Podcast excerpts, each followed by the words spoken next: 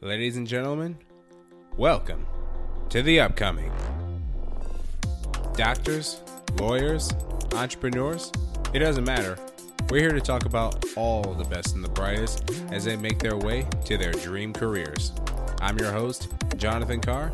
Join me as we have a spectacular conversation with an equally spectacular person. You ready? Let's go. Hello, world, and welcome to The Upcoming, the perfect place to catch the best and brightest on our way to the top. So, with this theme of the beautiful month of February, by the way, Happy New Year for all you who are hearing for the uh, the first time, The Upcoming. Happy New Year to you all, 2024. It's just beautiful year, just new, new us, really. Just a new year set new goals, new standards, just new achievements, new everything. And for and for this month, we are doing the theme. We're doing something different. The theme of love. So, uh, love is self love, community love, you know, personal love, romantic love, just love because everybody deserves it. And what better way to continue that theme of love than with this new guest? She is not just a marketing specialist and an intern for uh, digital uh, for good as I can hashtag I can help. She's also been the social media and PR communication specialist at the school she studies at. That's University of Texas at Austin with the game design development program. She has a master at social media with even with podcasting. She's contributed to the Parents for Good podcast, uh, part of the hashtag I Can Help, and she has achieved so much. She's huge advocate for mental health and suicide prevention and just building a more positive positive environment within the internet within social media so just people giving love all together and now she is here so ladies and gentlemen joining me now for the upcoming's 52nd episode is Kaitlyn Marsh. How's it going, Kaitlyn? Thank you so much for that lovely introduction, Jonathan, and congratulations, uh, congratulations on your 56th episode. I am doing phenomenal. I just got off of work, and I'm just so excited to be speaking here with you today. 52nd, but thank oh, you. 50 second, 50 second. Well, So you're good. so high up there, it's just such a big achievement anyway. Yes, yes, it is. But, um, Kaitlyn, as part of the upcoming, I always let my guests introduce themselves after I have given an introduction. So please indulge us. Who and what exactly are you? That is a beautiful question because I need to answer that for my business class anyway. But my name is Kaitlyn Marsh. I'm a marketing student at the University of Texas at Austin. I'm also studying a Spanish business certificate. I was born in Spain, don't speak Spanish. So that's something I'm working on fixing. Um, I'm currently of a sophomore standing and I intern with Digital for Good X I Can Help. That's a mental health digital safety nonprofit. I have other history interning with other nonprofits like suicide prevention, nonprofit Breaking Taboo. I work on campus as a student government mental health agency co-director. I also work as the vice president of programming at the University Residence Hall Association. And on top of that, I also have two jobs on campus. So I'm pretty busy on that aspect, but I'm just really passionate about what I do and helping better the mental health of the students wherever I can. Well, there you go, Kaitlyn. Just working on yourself and working to the lives of others. There we go. So now let's just take it back. 'cause you mentioned uh, being born in Spain, so now I got me interested in your background. So just brings all the way to the start. Where did it begin where you found yourself being a you know community leader and someone who was just so involved in community in not, not just communities but also organizations and programs? That's a really good question. My uh, my dad is a military, um, retired Air Force, and I was born in Spain because he was stationed over in Spain at the time. I've lived in four countries, but I never really picked up anything other than English because we bounced around so much. But when I saw his um, VA paper, he had never revealed to us that he had anxiety and PTSD disorders until I accidentally found that paper. And after that, I got really passionate about mental health because if my own dad didn't feel comfortable talking about that to his family, what does that say about all the other service members that have and are more likely to have those conditions. So that's where I really got started there. Um, I kind of fell into a role with the Texas Associations of Student Councils back in high school. I was a state parliamentarian student representative because somebody else dropped out. And I just happened to go to the same school as that person, and I was the recommendation there. And then that's when I got started with the state service project Roadmap to Wellness, which focused on bettering mental health in schools post COVID. So that was really my start advocacy wise, but my passion came from my military background. Interesting. You've been so many places around the world, mm-hmm. and now you're here. So that must have felt just weird going from place to uh, so, all these different countries just so fast before you finally settle in the U.S. Uh, you, you but uh, how would you describe it, really? It absolutely was weird. I'm very much a talkative person now. I'm very much an extrovert, but it's really hard to be an extrovert in that sense. Uh, I'm not going to say it necessarily felt hopeless, but it was disheartening knowing that every time you made a genuine friendship, you'd be gone within the year.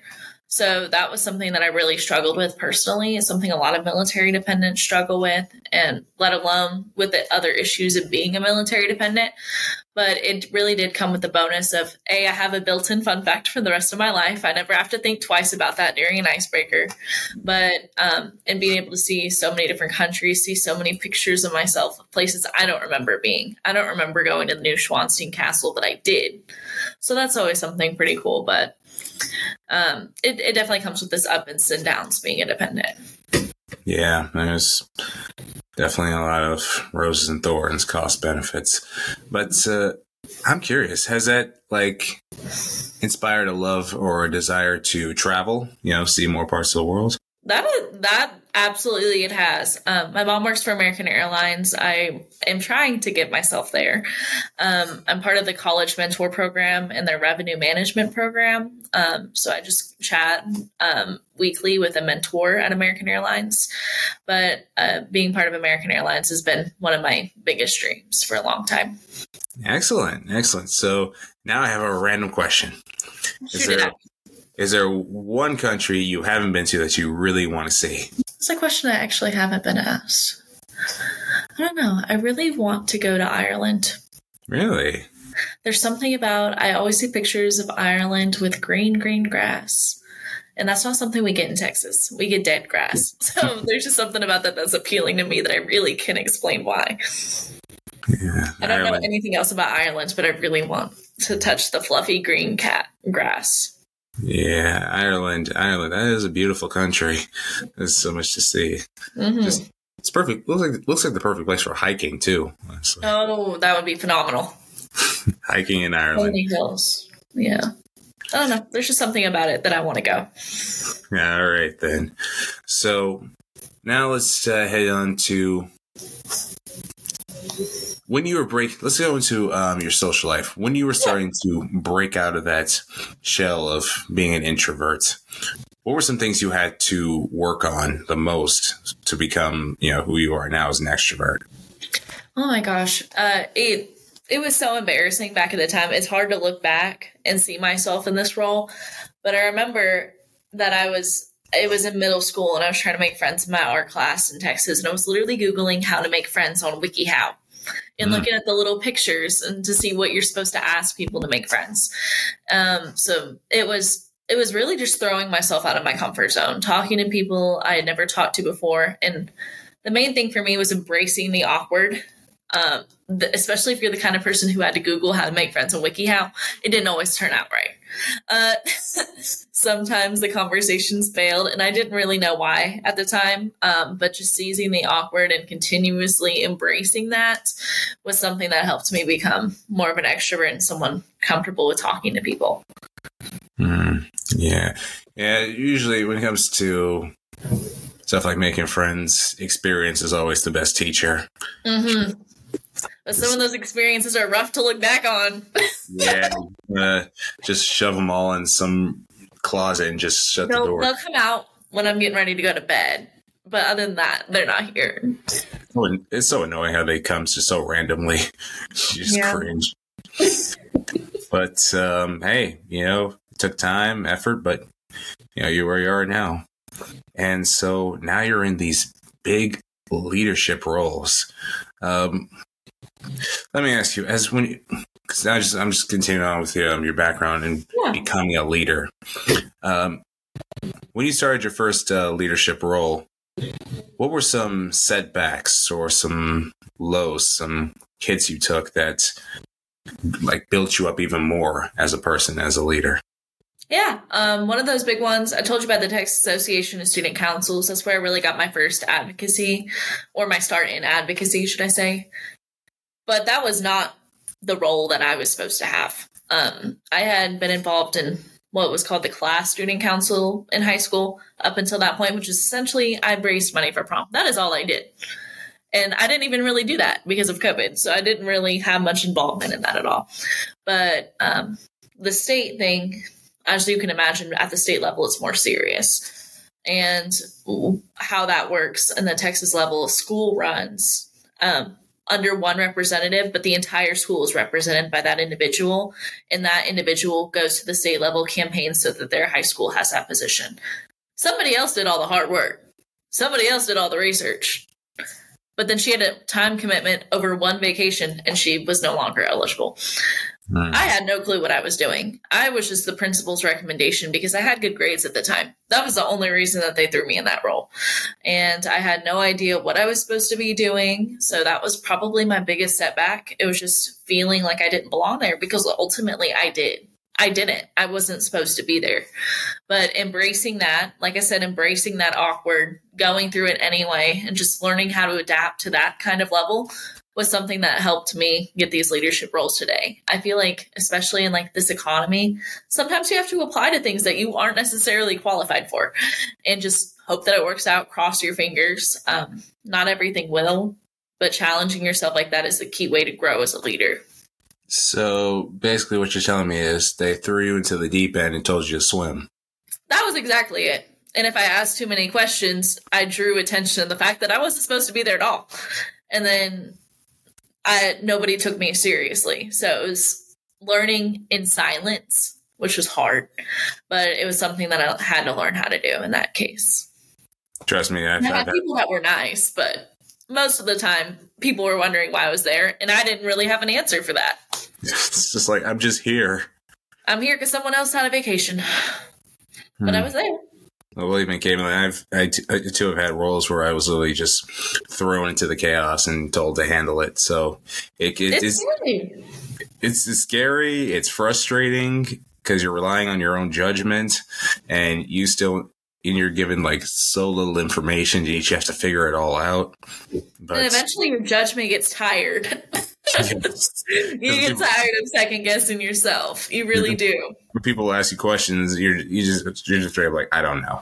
I don't. I don't. I'll find someone who does know that answer, but I really don't. And I feel like there's courage in saying that too.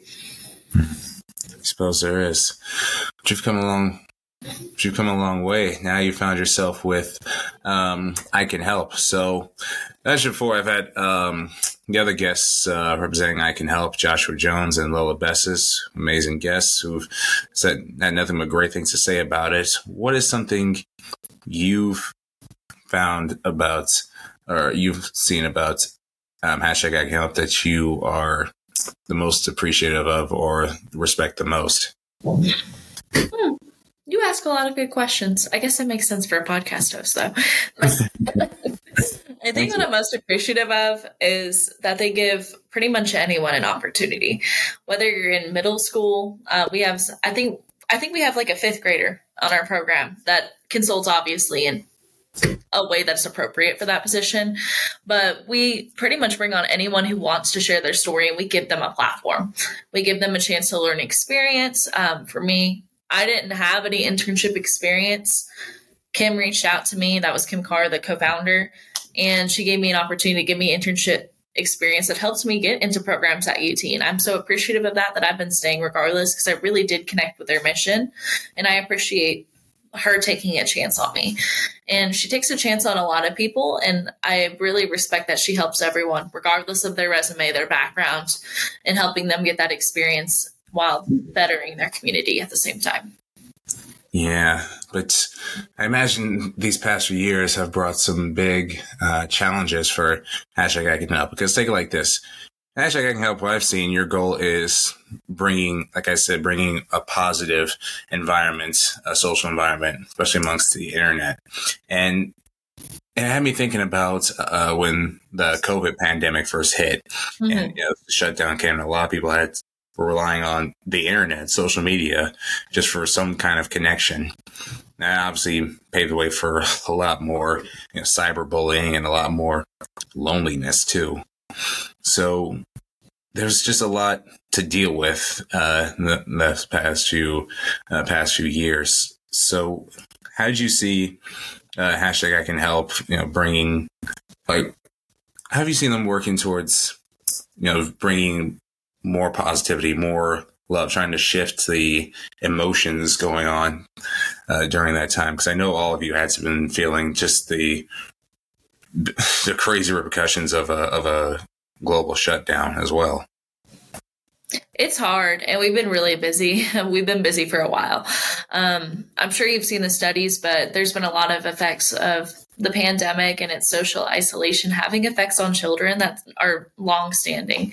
They're they're not going to go away now that the mask guidelines are away, and it's just something that requires constant, constant support, constant um, not necessarily attacking, but constant diligence and just making sure that students are aware of, frankly, the effect of what they have, what they say online. Cyberbullying has increased over COVID 19 and it's looks like it's still going to increase. Um, obviously, we're one nonprofit and we have a massive impact. We've impacted over 2 million students, but there's still a lot of work that co- thank you there's still a lot of work that comes in alongside of that and there's still millions of other students out there so it's just consistency um, and just making sure that we're just making people aware of the effects their words have on people how are you guys you guys individually able to you know push through with this social isolation because i know after everything you've had to go through and all the efforts you've made to make friends and suddenly just be forced away from them and like be able to have to do like rely on calls, emails, everything. And I know that has to been hard for you too.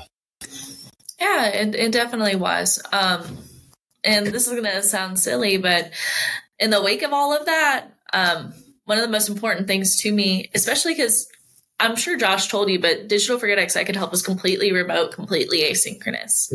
All of our interns, all of our specialists operate at their own time. Sometimes that's different time zones.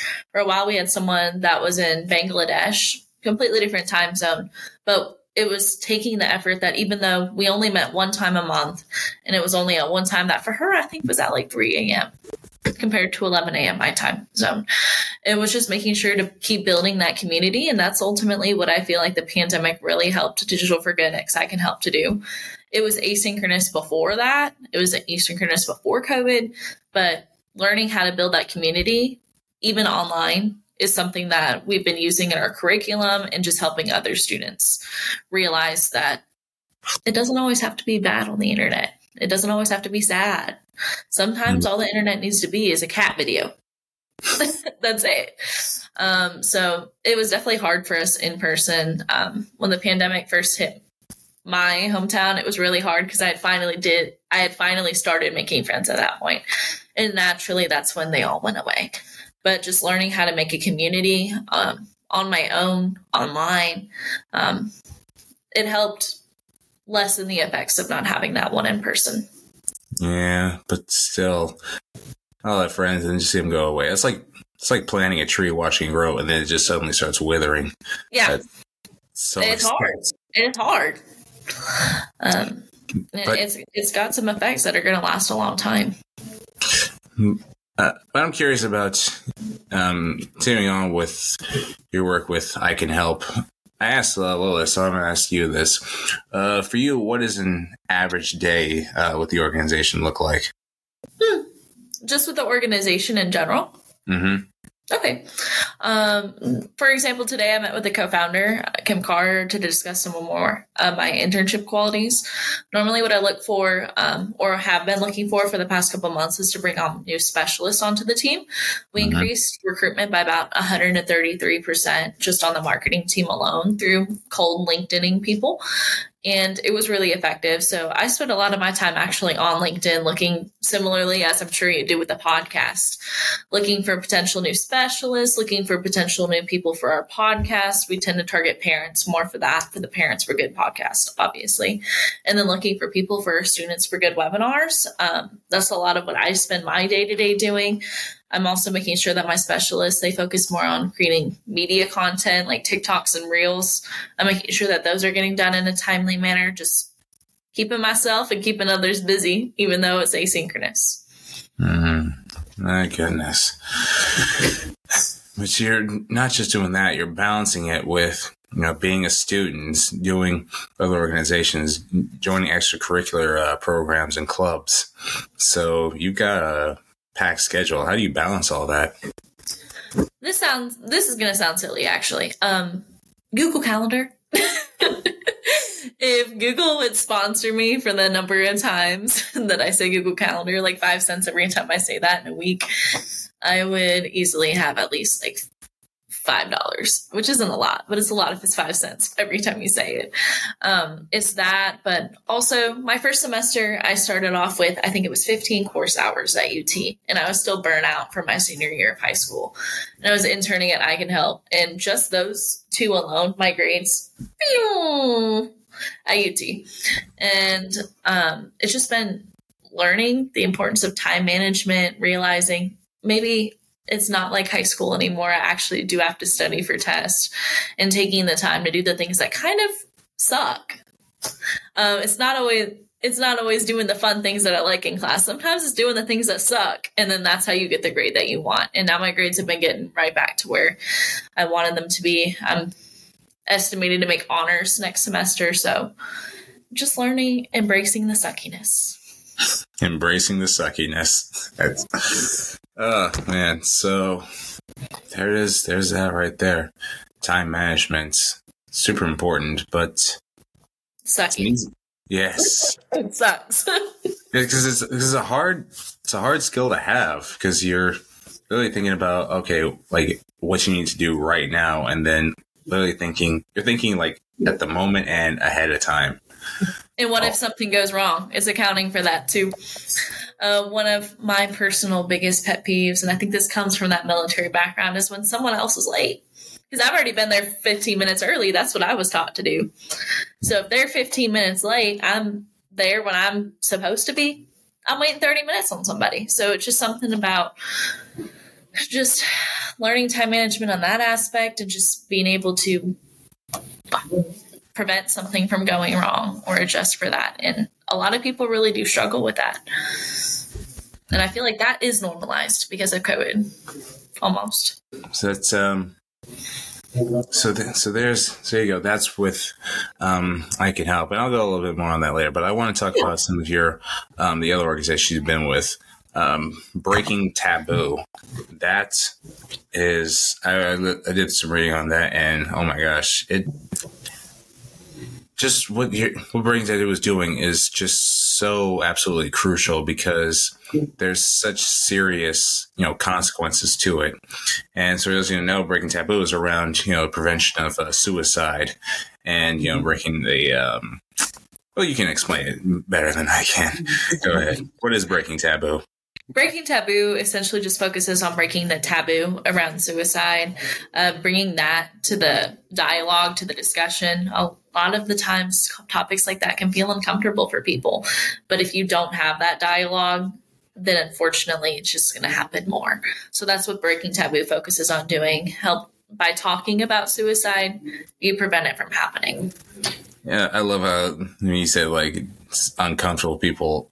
People, nothing about suicide is comfortable. No. Like, it's it's dark, it's depressing, and it's really just brings tragedy down the line. But I noticed uh, some of the posts um, around breaking taboo, and it mentioned like certain wordings of uh, how people explain suicide, like comparison, like instead of saying committed suicide, died by suicide. That was so, my post. Yes. Yeah See that? that? that? was a big one, and it brought a lot of backlash as well. Um, really? It did. Um, some people.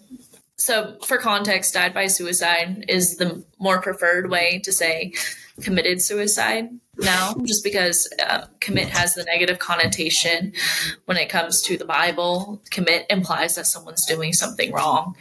And by doing that, people are less likely to talk about suicide if you just inherently see it as a sin. Um, by saying do, died by suicide, you're recognizing that it's from a tragedy. It's often from an illness. It's something that, um, if people intervened, it could have been helped. Um, viewing it as a sin doesn't really bring that to light. But a lot of people disagree with using died by suicide because they feel like it normalizes it. And it really depends on how you view things, but any chance at bringing people to come to the table, discuss the importance of mental health resources, um, that that's why I prefer died by suicide in that aspect. Hmm. Interesting you so many people disagreed with it, and it's a thing.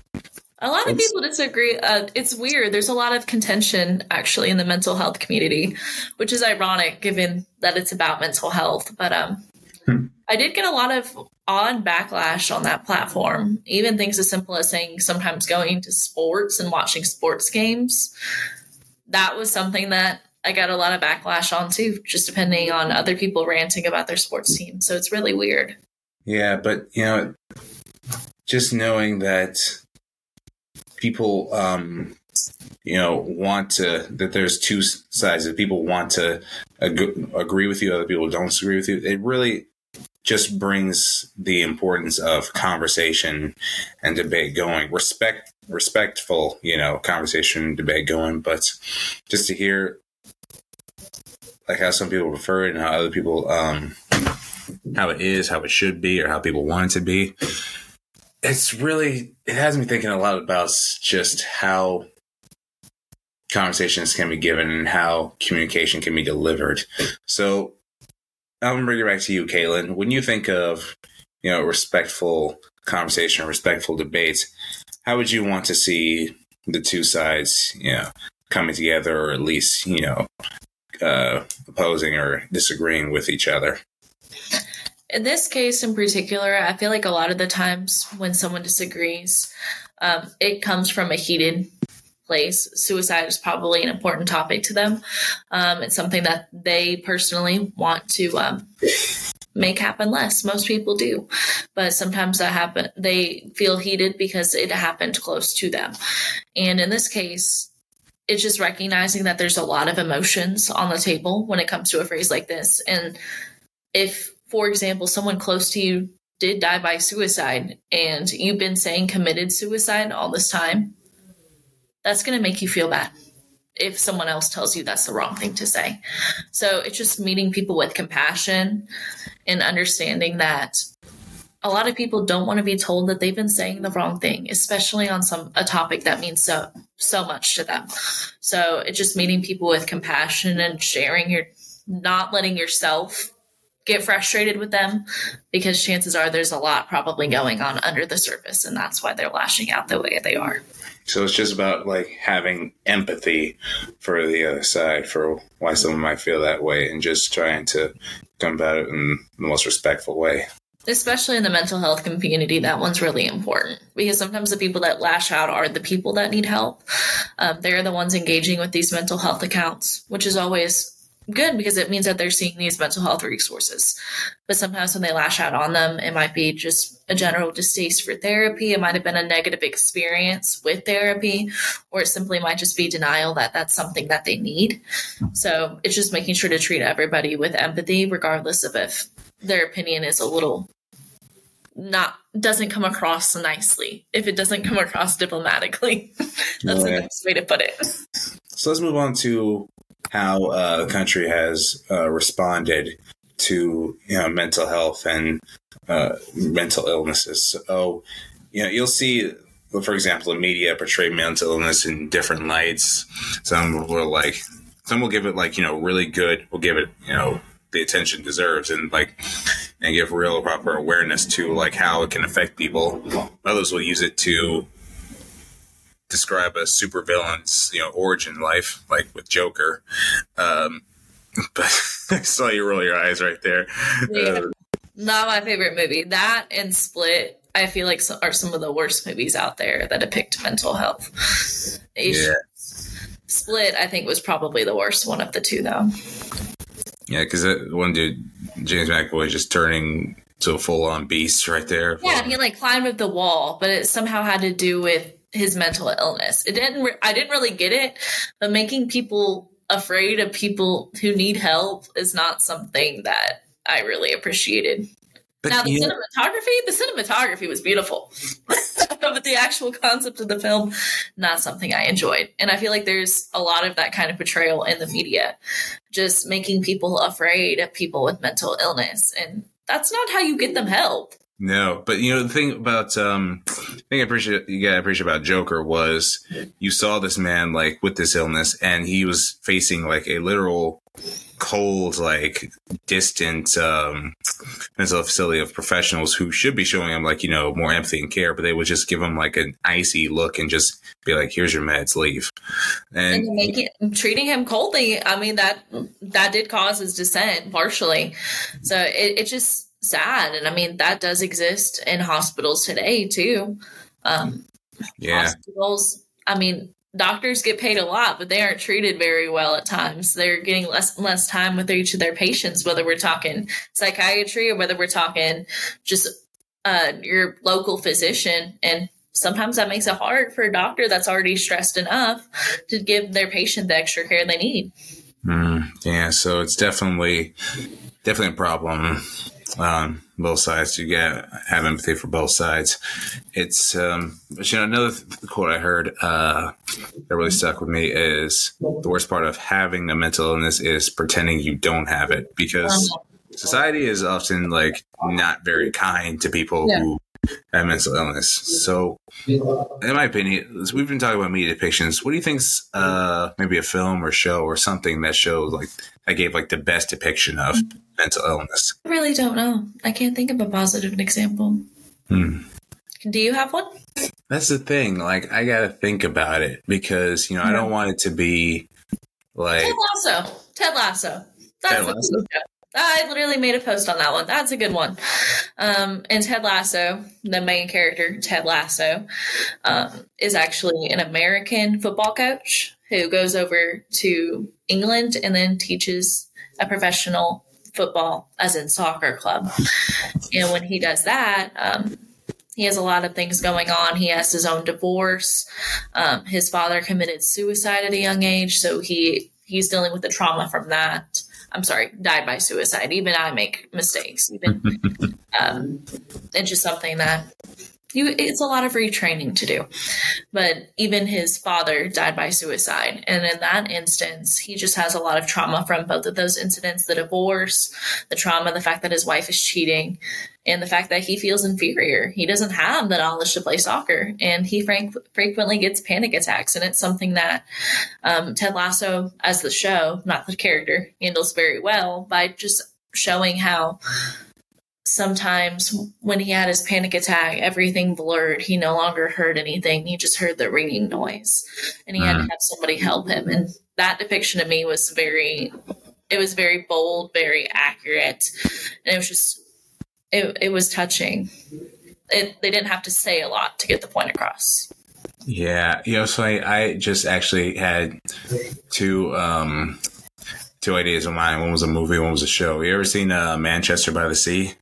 No, I have not. It is on my list. Yeah, it's a really good show. Really excellent focus on depression because um, the main character went through something really horrific. I won't spoil it for you. Main character something really horrific. Felt a lot of guilt and a lot of um, lot of grief, and it carried on with him for years on end. And he just never really saw like a way out of it, and that suffered severe depression as a result. Made him antisocial. He had no friends. It was. It's just. uh And it's just seeing the way it was handled, just the way it lasted, maybe see like, oh man, this like just feels like a like like a pit. Like you can't escape from. Those those are some of our. Those are some of our picks, people of of mental illness. It is not fun at all. No, it's definitely not. But um it's not always a bad thing either. Um, sometimes I like to call my anxiety my superpower because I always have a plan C, a plan D, and a plan E. And sometimes you need a plan E.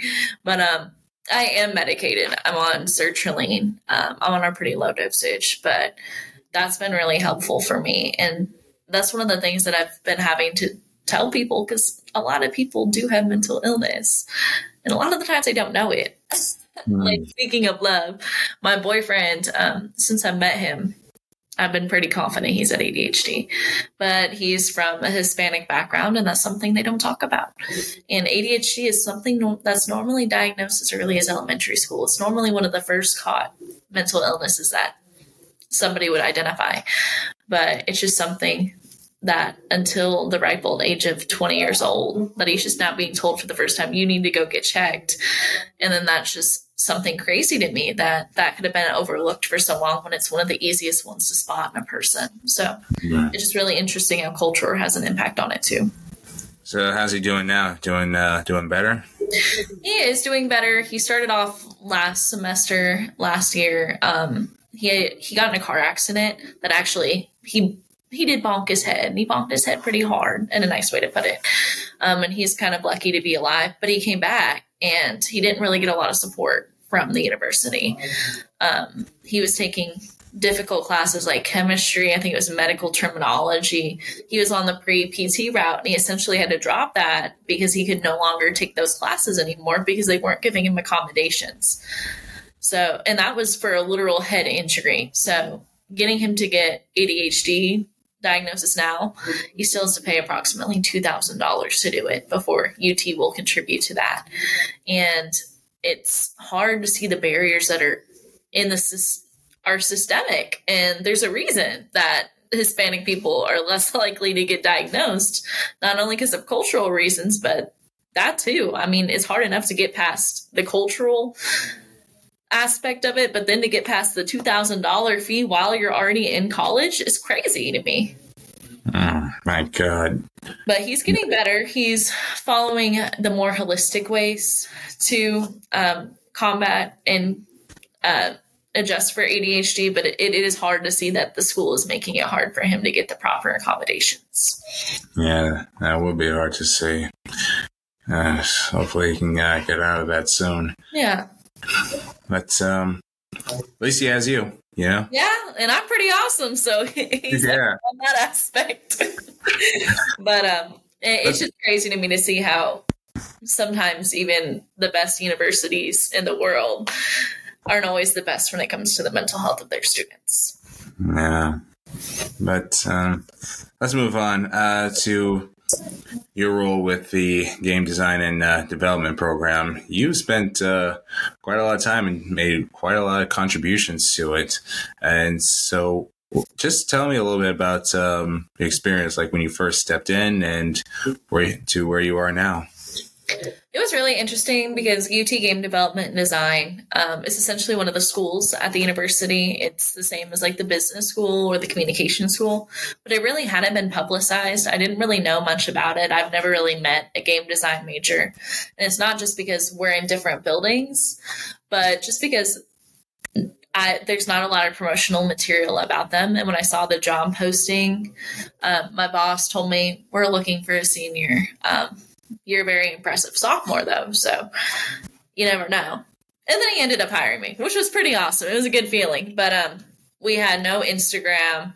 Um, the Twitter X page, depending on what you want to call it, hadn't been updated in months. And I've essentially just brought that um, brought that back up from the dead. The Instagram has been in, incepted, had its inception, depending on how you want to say it. I've just it's been a really rewarding experience being able to highlight the work these students are doing because nobody knew about it. I didn't know about it. So being able to say this one as a game program got shortlisted for a Hugo BAFTA student award is a pretty cool experience to be able to do as a marketing major. Just bring highlight to all of the work these students are doing.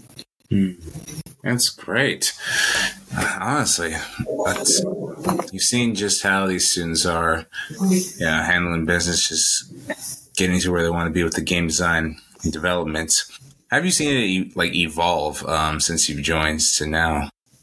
I'm gonna say level up because I think it'll be funny. have you seen them level up? How have you seen them level up? Uh, well, in that aspect, I work mostly remote. So um, I've only had a couple opportunities to interact with the actual students in the program. But I do have to say, one of my favorites, she, uh, well, not that I'm supposed to have favorites, but I do. Her name is Jules Valley, and she actually works with I Can Help now because we've been so close that she came in and, and joined the marketing committee. But she created this game called Zombeats, and Zombeats is about a bunch of undead characters that you match with the beat. Um, to beat the game. It's a pretty cool experience. She branded it completely herself. I remember when I went to her um, when she showed off the game at the game development event. She had brought me a sticker to put on my uh, to put on my uh, hydro flask that had the logo. That's how passionate she is about it. And just yesterday, they went and presented it at the Austin Public Library. So they've been pretty successful, and a lot of these students in this program are very successful. It's just promoting that so that people are able to hire them is essentially what my job is. Uh, soon you'll be seeing you'll be seeing Jules, you know, working for Blizzard or for. I will, I will be happy for her. I will be sad that I will not work with her anymore, but I would love to see her succeed at one of those top companies. Definitely. Um, I want to see that too. But it's just through all these organizations and through this program, you've had to really work on you know their on their online presence. So whether through social media or th- through you know through LinkedIn, through um, you know cold LinkedIn uh, messages, and to even running um, helping run a podcast with Parents for Good, part of I Can Help. Uh, nice job on that, Megan. Um, so you've done so much for them. How has it built, you know, your um, skills uh, in the virtual world? How has it helped me build my skills? Is that what you said? Yeah. Oh, um, I have a quite a resume now. when it comes to using platforms like StreamYard or your Instagram or your X, um, I've I've used a lot at this point. It's really helped me.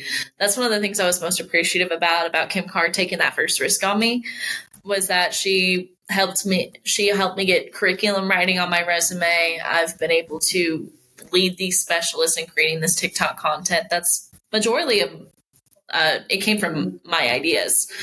Doing a, a Sharpie sponsorship highlight, being able to write about sponsors, try to get more sponsors, write emails to sponsors and potential sponsors has been really influential in helping me in the GDAD role, helping to write to 900 alumni.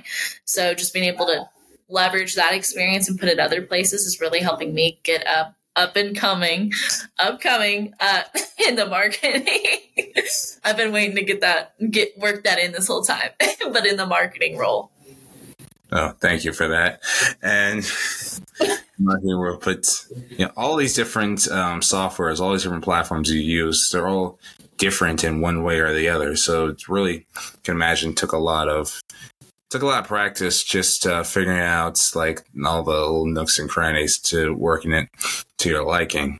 Um, for example, when you're on when you're on Instagram, you know, trying to um, post uh, reels or photos, how do you know like which ones will best like engage your audience?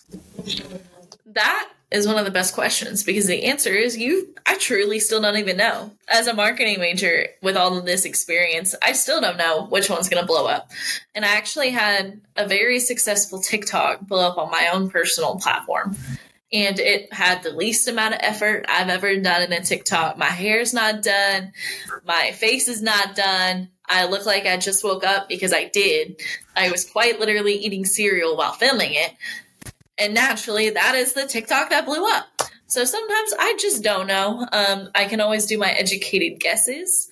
I can tell you almost anything with UT Austin has a good chance of getting a high engagement rate just because students are always looking at UT Austin. But sometimes you just don't know. And it's always the one you least expect with your hair not done that's going to do well. Uh, it's That similar experience too. It's it's an, it's almost knowing how unpredictable it is because you're trying to build a brand and you're not sure which one's going to succeed, which one's going to get like two likes, or which one's going to get like 200 likes. And it's always the one that goes against your brand. isn't it? Yeah. I, I- I did a repost to once uh, Instagram, Yeah. like the most likes um, for months. Go figure. Yeah, go Go figure. A repost does it. I don't know. Like that TikTok, it went decent on my platform, but someone ripped it and then posted it on Instagram, and then that's when it got. Um, in case you don't know a bunch about UT, our rival schools, A and M, the top 100 comments are all A and M students going against UT because my TikTok was talking about how much I pay for housing. I'm like, great, but I have like six Starbucks around me and you have one. That's not a very good response back to them. so it, it's just crazy. It's always the one you least expect. Always. Always. So I just have a few more questions for you, Kaitlyn. Uh, all this time where you've been, you know, taking leadership roles where you've worked where you've worked with organizations that are trying to contribute to suicide prevention and mental health and building um, better online communities, better, building better communities, period. How's that made you more aware, more open minded to people you interact with? How has it made me more aware of how I'm talking to them? Is that what you're Not, not just like more aware of how you're talking to them, but more aware of how they're talking, like how they how they act, how they react when you say things, just how you more aware of how you interact with people. So I'm not a psychology major, and by no means am I a professional, but it does alert you a little bit to more warning signs. Um, you do notice people's language a little bit more. You notice if they say, "I'm going to go kill myself" as a joke, but sometimes that's that's a signifier of something else, especially if it's multiple times a day. So you just start paying attention on that aspect. You see if someone uses a lot of self-degrading language a lot, even if it's a joke, it does come from some point of truth most of the time. Um, so you just, I guess, if you do a lot of this advocacy, you learn to watch your friends. And that's one of the biggest things that Breaking Taboo always talked about. Um, sometimes the person that's hurting is the person you least expect. It's the person who's always smiling. Um, it's Robin Williams, the funniest person most of us ever knew. And then he was gone. So it's just, I guess it's just learning to keep track of your friends, your family, and just making sure they feel important because you never know when they don't. Yeah, you know, Hollywood is just notorious for people who seem like they have it all the most successful life, and they just crash so hard. You know, we just saw it with freaking Matthew Perry, and just the drugs and everything, and it makes you wonder, like, what his life was behind like closed doors. It's Have you read Britney Spears' memoir? I haven't. I think that's something you should get on because her story, um, she there's a lot of conspiracy around Britney and whether that's the real Britney or not. But just taking it at face value, what she wrote about signified that there was a lot going on behind the scenes that nobody ever caught and nobody would have ever caught. Um, and we kind of just got lucky. The Free Britney movement happened when it did because it wasn't what she was actually going through that sparked that movement. So it's just it's crazy to see how much Hollywood paints that picture, and it, it is really good at painting the picture of stuff going on well until it isn't. So Yeah. Hollywood also has. We, we talked about Hollywood's picture of mental illness, and you know what's you know what's hilarious, or actually kind of sad. When they get it wrong, they get it wrong. yes, Like, you ever see that? Um, ever um, you, you, you seen that show, The Idol, no, I haven't. with uh, Lily Rose Depp and The Weeknd? No, Uh, one of the. Eh, it's just about um, the singer. This was was trying to portray like a dark picture of the entertainment industry, but according to everyone who's seen it, it's it failed miserably. oh, One of- One of the one thing that always there was one um, line in there that caught everyone's ear. Mental illness is sexy. huh? Yeah, like look it up. I'm not look it up. I'm not lying. That's that's actually said in the show. That that should not be said in a show.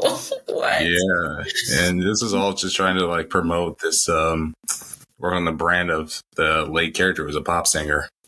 So that sounds like performative activism if I've ever heard it. Yeah. So yeah. no. Give, give it, give, yeah, give it a read after this. It's uh, and but uh, in any case, uh, yeah, that uh, that happened.